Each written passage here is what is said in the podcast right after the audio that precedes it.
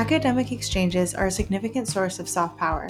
They provide an opportunity for a country to invite people from other nations to study in, live in, and experience a deeper level of cultural understanding of their country, which results in, for better or for worse, a more authentic and unfiltered view of their nation. Today, we will talk with Fulbright Taiwan about academic exchanges between Taiwan and the US, looking at current trends and how they create people to people ties. So, let's get into it.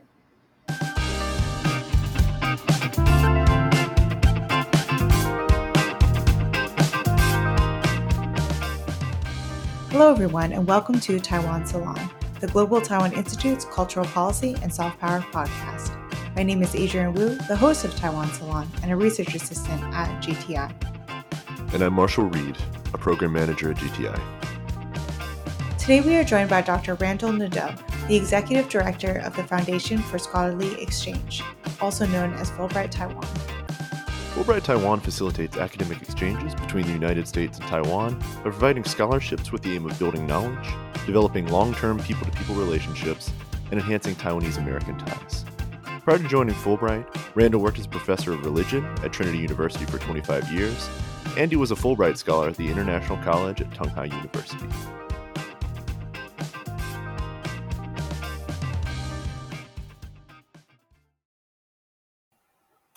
All right, so thank you so much for joining us today, Dr. Nadeau. So, for listeners who might not be familiar with Fulbright Taiwan, can you talk about the mission of Fulbright Taiwan and its history? Yes, thank you so much for having me. It's a pleasure to join you this morning. The Fulbright program was founded in 1946 to promote peaceful relations between the United States and its Fulbright partners through cultural and educational exchange. And so it's been 75 years since the program started, and this is still the mission in over 160 countries worldwide. The program in Taiwan began in 1957, so we're in, we're in our 65th year uh, in Taiwan. Uh, so that was, you know, started with uh, actually started in Nanjing and with the Republic of China, and then to Taiwan in 1957, and then it was reaffirmed after the cessation of diplomatic relations in 1979. So we've had a continuous history in Taiwan of uh, 65 years. Great, and I, I think that's a, a good place to start. You know, I, I think you mentioned that Fulbright has you know programs around the world, but it does seem like Taiwan occupies kind of a unique space because, you know, unlike these other countries, Taiwan does not have formal diplomatic relationships with, with the U.S. I'd be interested to hear, you know, how does that impact the work that Fulbright Taiwan does, if at all? I would say that the lack of formal diplomatic relations did not impact the Fulbright program at Taiwan and may have even strengthened it as the Foundation for Scholarly Exchange, as we are known here, could carry out cultural and educational exchange programs independent of political pressures. So, in fact, we have functioned, I think, in some ways as a kind of alternative form of diplomacy that is uh, non governmental, even though we were supported uh, financially by both governments. When we talk about enhancing Taiwanese American ties, we are talking about people to people relationships, not state to state ones.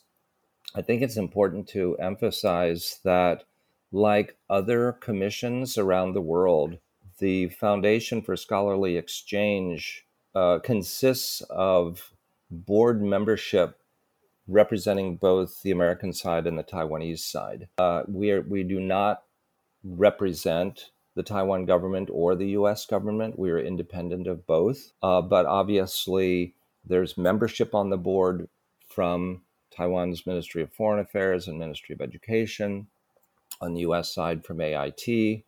So the governments obviously have a keen interest in the work of the foundation. But our primary mission and goal is to strengthen cultural and educational exchange and to help scholars and students and teachers to develop long lasting personal relationships uh, that, that we eagerly support. Great. So, I mean, I really do think that these um, informal and people to people ties are really important in uh, connecting countries and, you know, building ties between Taiwan and the US. Um, but does this also fit into a larger soft power strategy for Taiwan and what impacts might it have? I think that uh, our purpose being academic, cultural, scholarly is is not an explicitly diplomatic purpose, but in terms of enhancing relationships uh, you know, between the U.S. and Taiwan, there's no doubt. I think that we we make a contribution to that. Um, I think from the government point of view, though, you'd have to ask them um, because I don't represent either government, as I said. Uh, but I think from their point of view, this is a way to promote a relationship that um, is more implicit than explicit, um, a little bit under the radar um, in terms of you know active di- diplomacy. Um, but we are a very large and very active program. We have this year 380 grantees, either Taiwanese in the U.S. or Americans in Taiwan.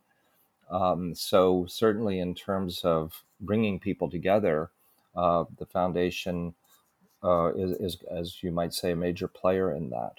Great, and I'm glad you mentioned that. You, you know, you have a big contingent of people that are both in the U.S. and in Taiwan that are studying, and that you know really fits into broader trends within the you know Taiwan-U.S. education relationship.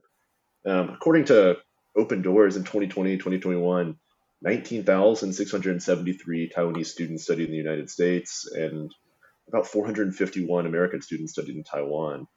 So I'd be interested to hear, you know, from your experience, can you comment on these numbers a bit? You know, what are the trends in this relationship? Is it expanding? Is it contracting? And, you know, how, how have things changed in recent years?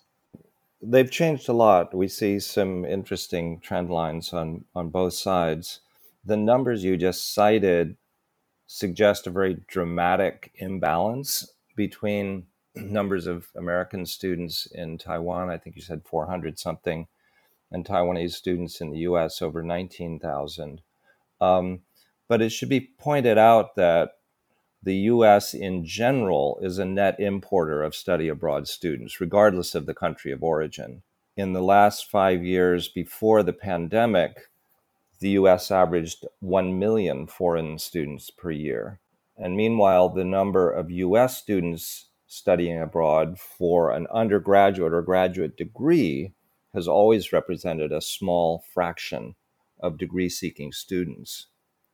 In terms of trends, 20 years ago, Taiwan had close to 40,000 students in the US. Last year, there were fewer than 20,000, and that was a 17% decline from the year before. And meanwhile, US students in Taiwan have grown year on year from about 800 10 years ago to 1,200 before the pandemic. What is more important than the absolute numbers is the trend lines. Fewer Taiwanese students studying in the US, more American students coming to Taiwan.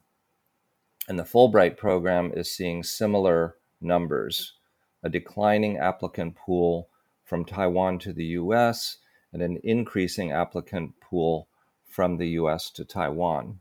I can speculate on some reasons why we're seeing this. As I mentioned, you know, a generation ago, 20, 30 years ago, uh, we had in the US about 40,000 Taiwanese students pursuing degrees, mostly advanced degrees.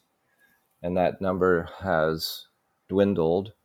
In the last 10 years for the Fulbright program, we've seen kind of a steady decline in the number of applicants for our graduate degree grants. Uh, until last year, we only supported doctoral degree applications. Now, because of the declining applicant pool, we've opened it up to master's degrees, that is, Taiwanese students pursuing MAs in the US. So, why the decline? First of all, Taiwan's own education system has seen a steady expansion of homegrown master's and doctoral degrees. Over 900 departments and programs offer a PhD in Taiwan. At the same time, the demographic cliff with the low birth rate starting 20 years ago struck Taiwan's higher education sector about five years ago, meaning there are simply fewer young people than there were 20 or 30 years ago. In addition, the US is not the only game in town. Taiwanese have many more options besides the US and Taiwan. 20 years ago, if you wanted to get a graduate degree in France, you had to learn French. Now, there are literally hundreds of university programs offering degrees taught entirely in English and at a fraction of the cost of an American degree. And we've seen this in Germany, in uh, all, all through Italy. You know, you can get PhD master's degrees taught entirely in English now. There's, so there's simply a lot more competition. Fourth, while master's degrees remain popular in Taiwan, doctorates are seen as less desirable. They simply do not translate into proportionally higher wages. Finally, the US is suffering from a serious image problem. Anti Asian violence, gun culture, the resistance to masking during the pandemic, all of this is on the news in Taiwan. So the perception is that the United States is not a safe place to be. So for my foundation and for programs like mine, Education USA, and so on, uh, we have our work cut out for us to to promote American higher education, which I still believe is the best in the world uh, and to uh, encourage students to go to the United States either for study abroad or for degrees. Uh, on the other hand, coming this way, Taiwan is perceived by Americans as a very desirable destination for study abroad. After COVID, Taiwan is much better known in the US. And for those who wish to study Chinese, Taiwan's rich tradition of teaching Mandarin as a foreign language is a growing industry here.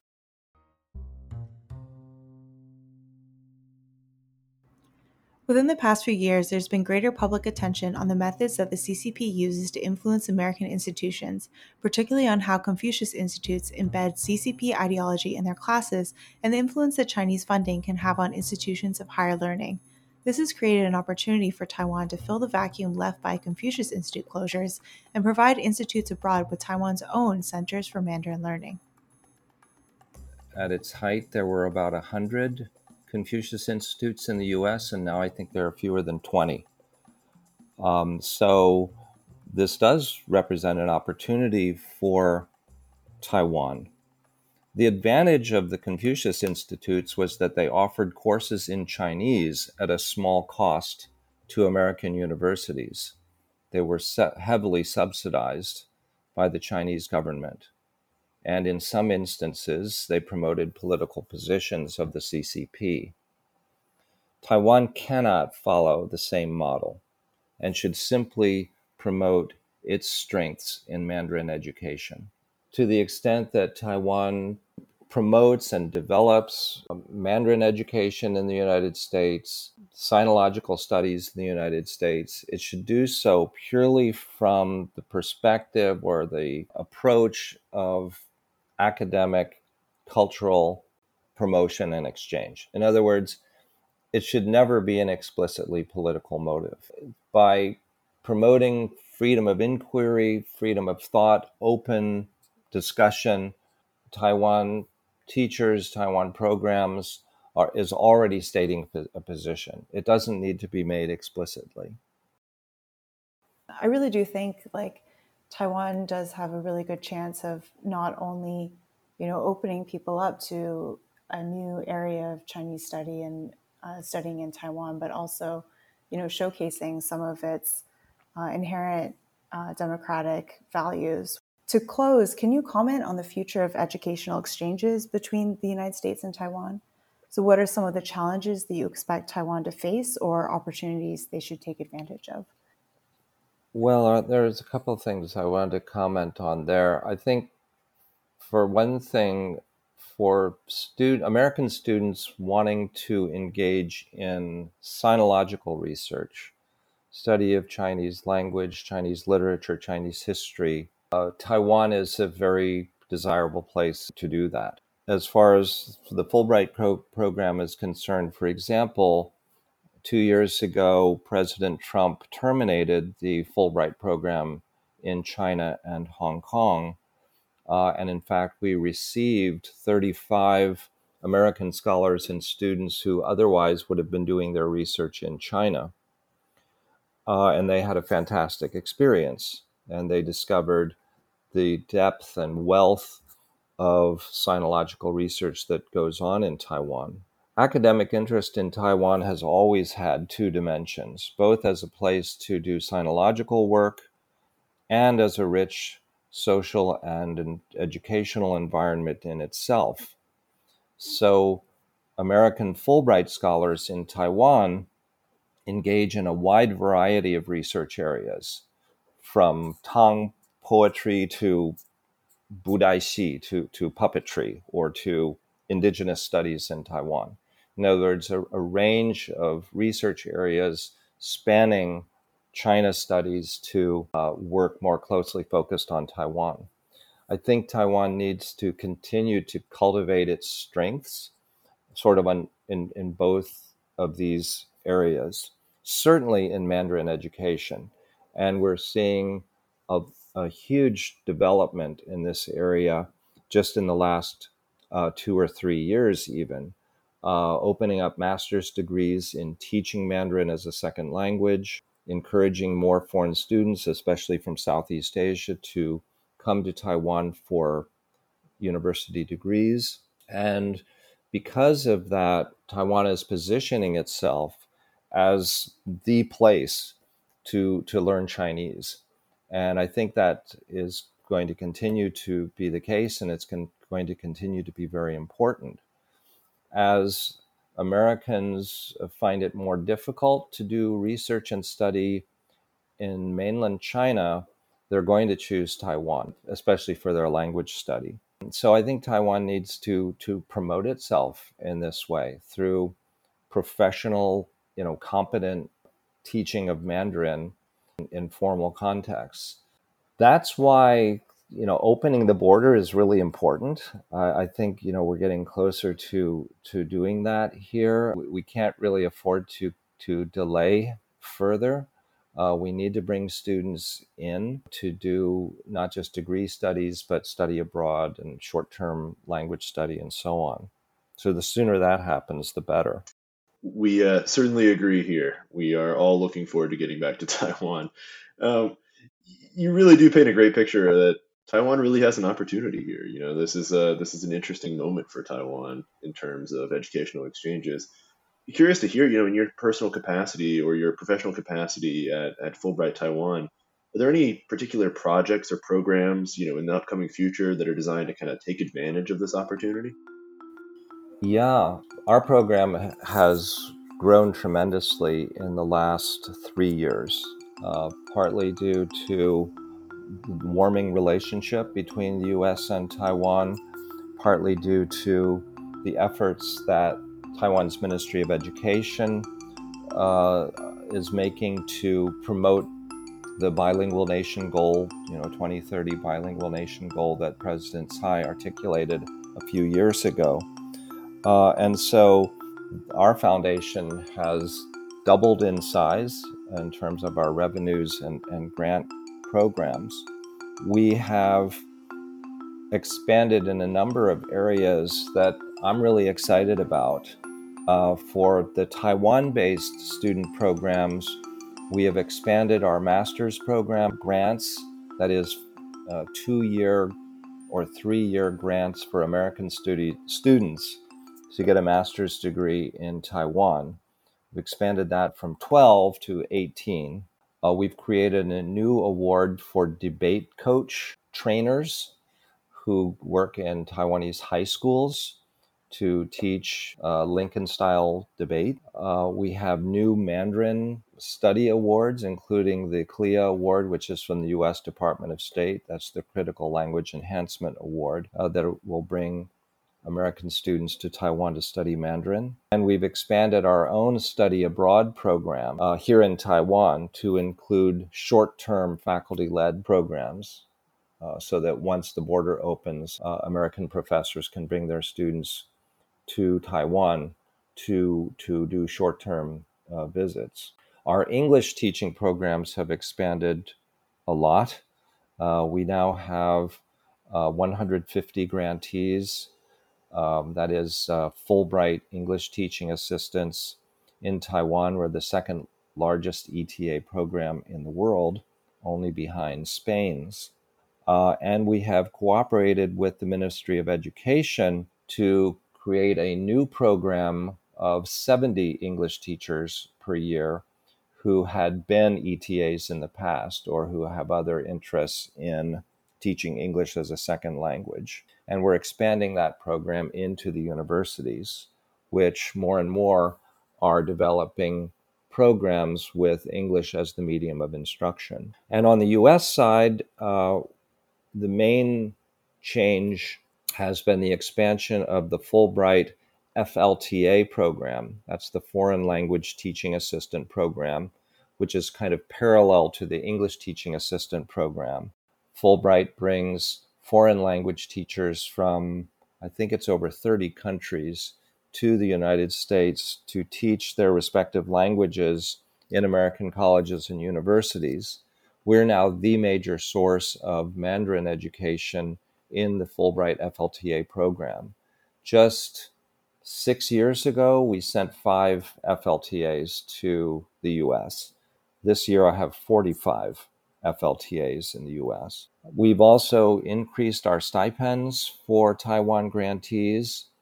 We have, as I mentioned before, uh, expanded our awards from just PhDs to both doctorates and master's degrees.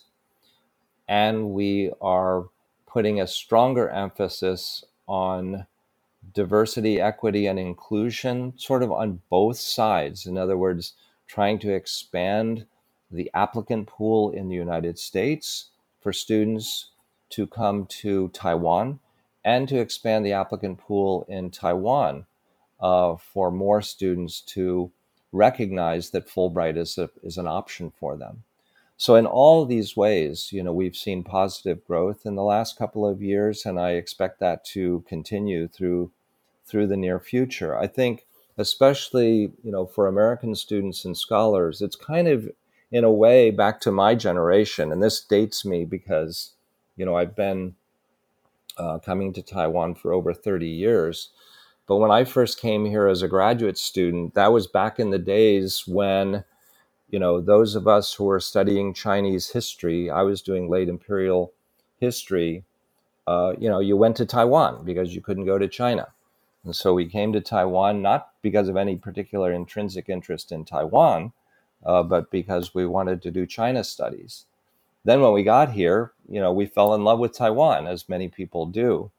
Um, but in some ways, um, we are kind of returning to those days. We're seeing more American scholars doing traditional China studies who feel that um, you know China is not an option for them now. Um, the educational environment is too restrictive.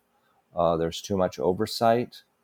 Um, their colleagues, uh, university colleagues in China, are reluctant to partner with them.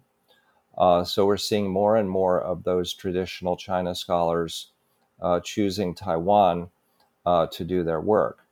Uh, so I and I don't see that trend, um, you know, changing. If if anything, I think we're going to see more and more of that. So I have an embarrassment of riches in terms of how many American students, teachers, scholars want to be in Taiwan. Um, I, I, I, simply, you know, I, I, I, would love to take them all, but I can't, uh, I can't accommodate all of them. But going the other direction, you know, we have to find ways to encourage Taiwanese to see the United States as an attractive destination for their study and research.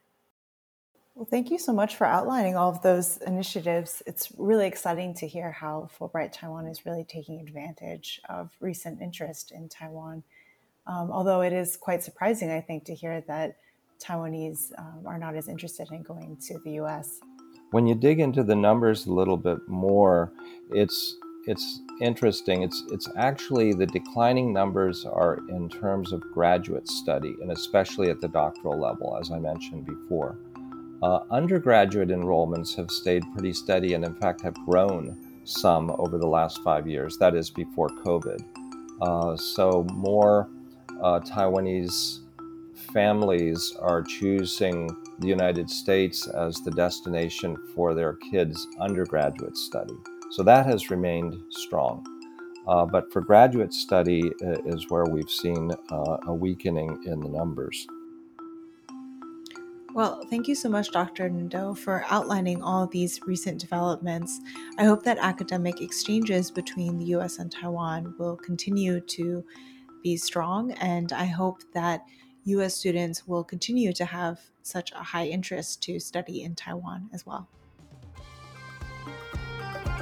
Thank you to Dr. Nadeau for giving us a deeper look into the trends of interest between Taiwan and the US.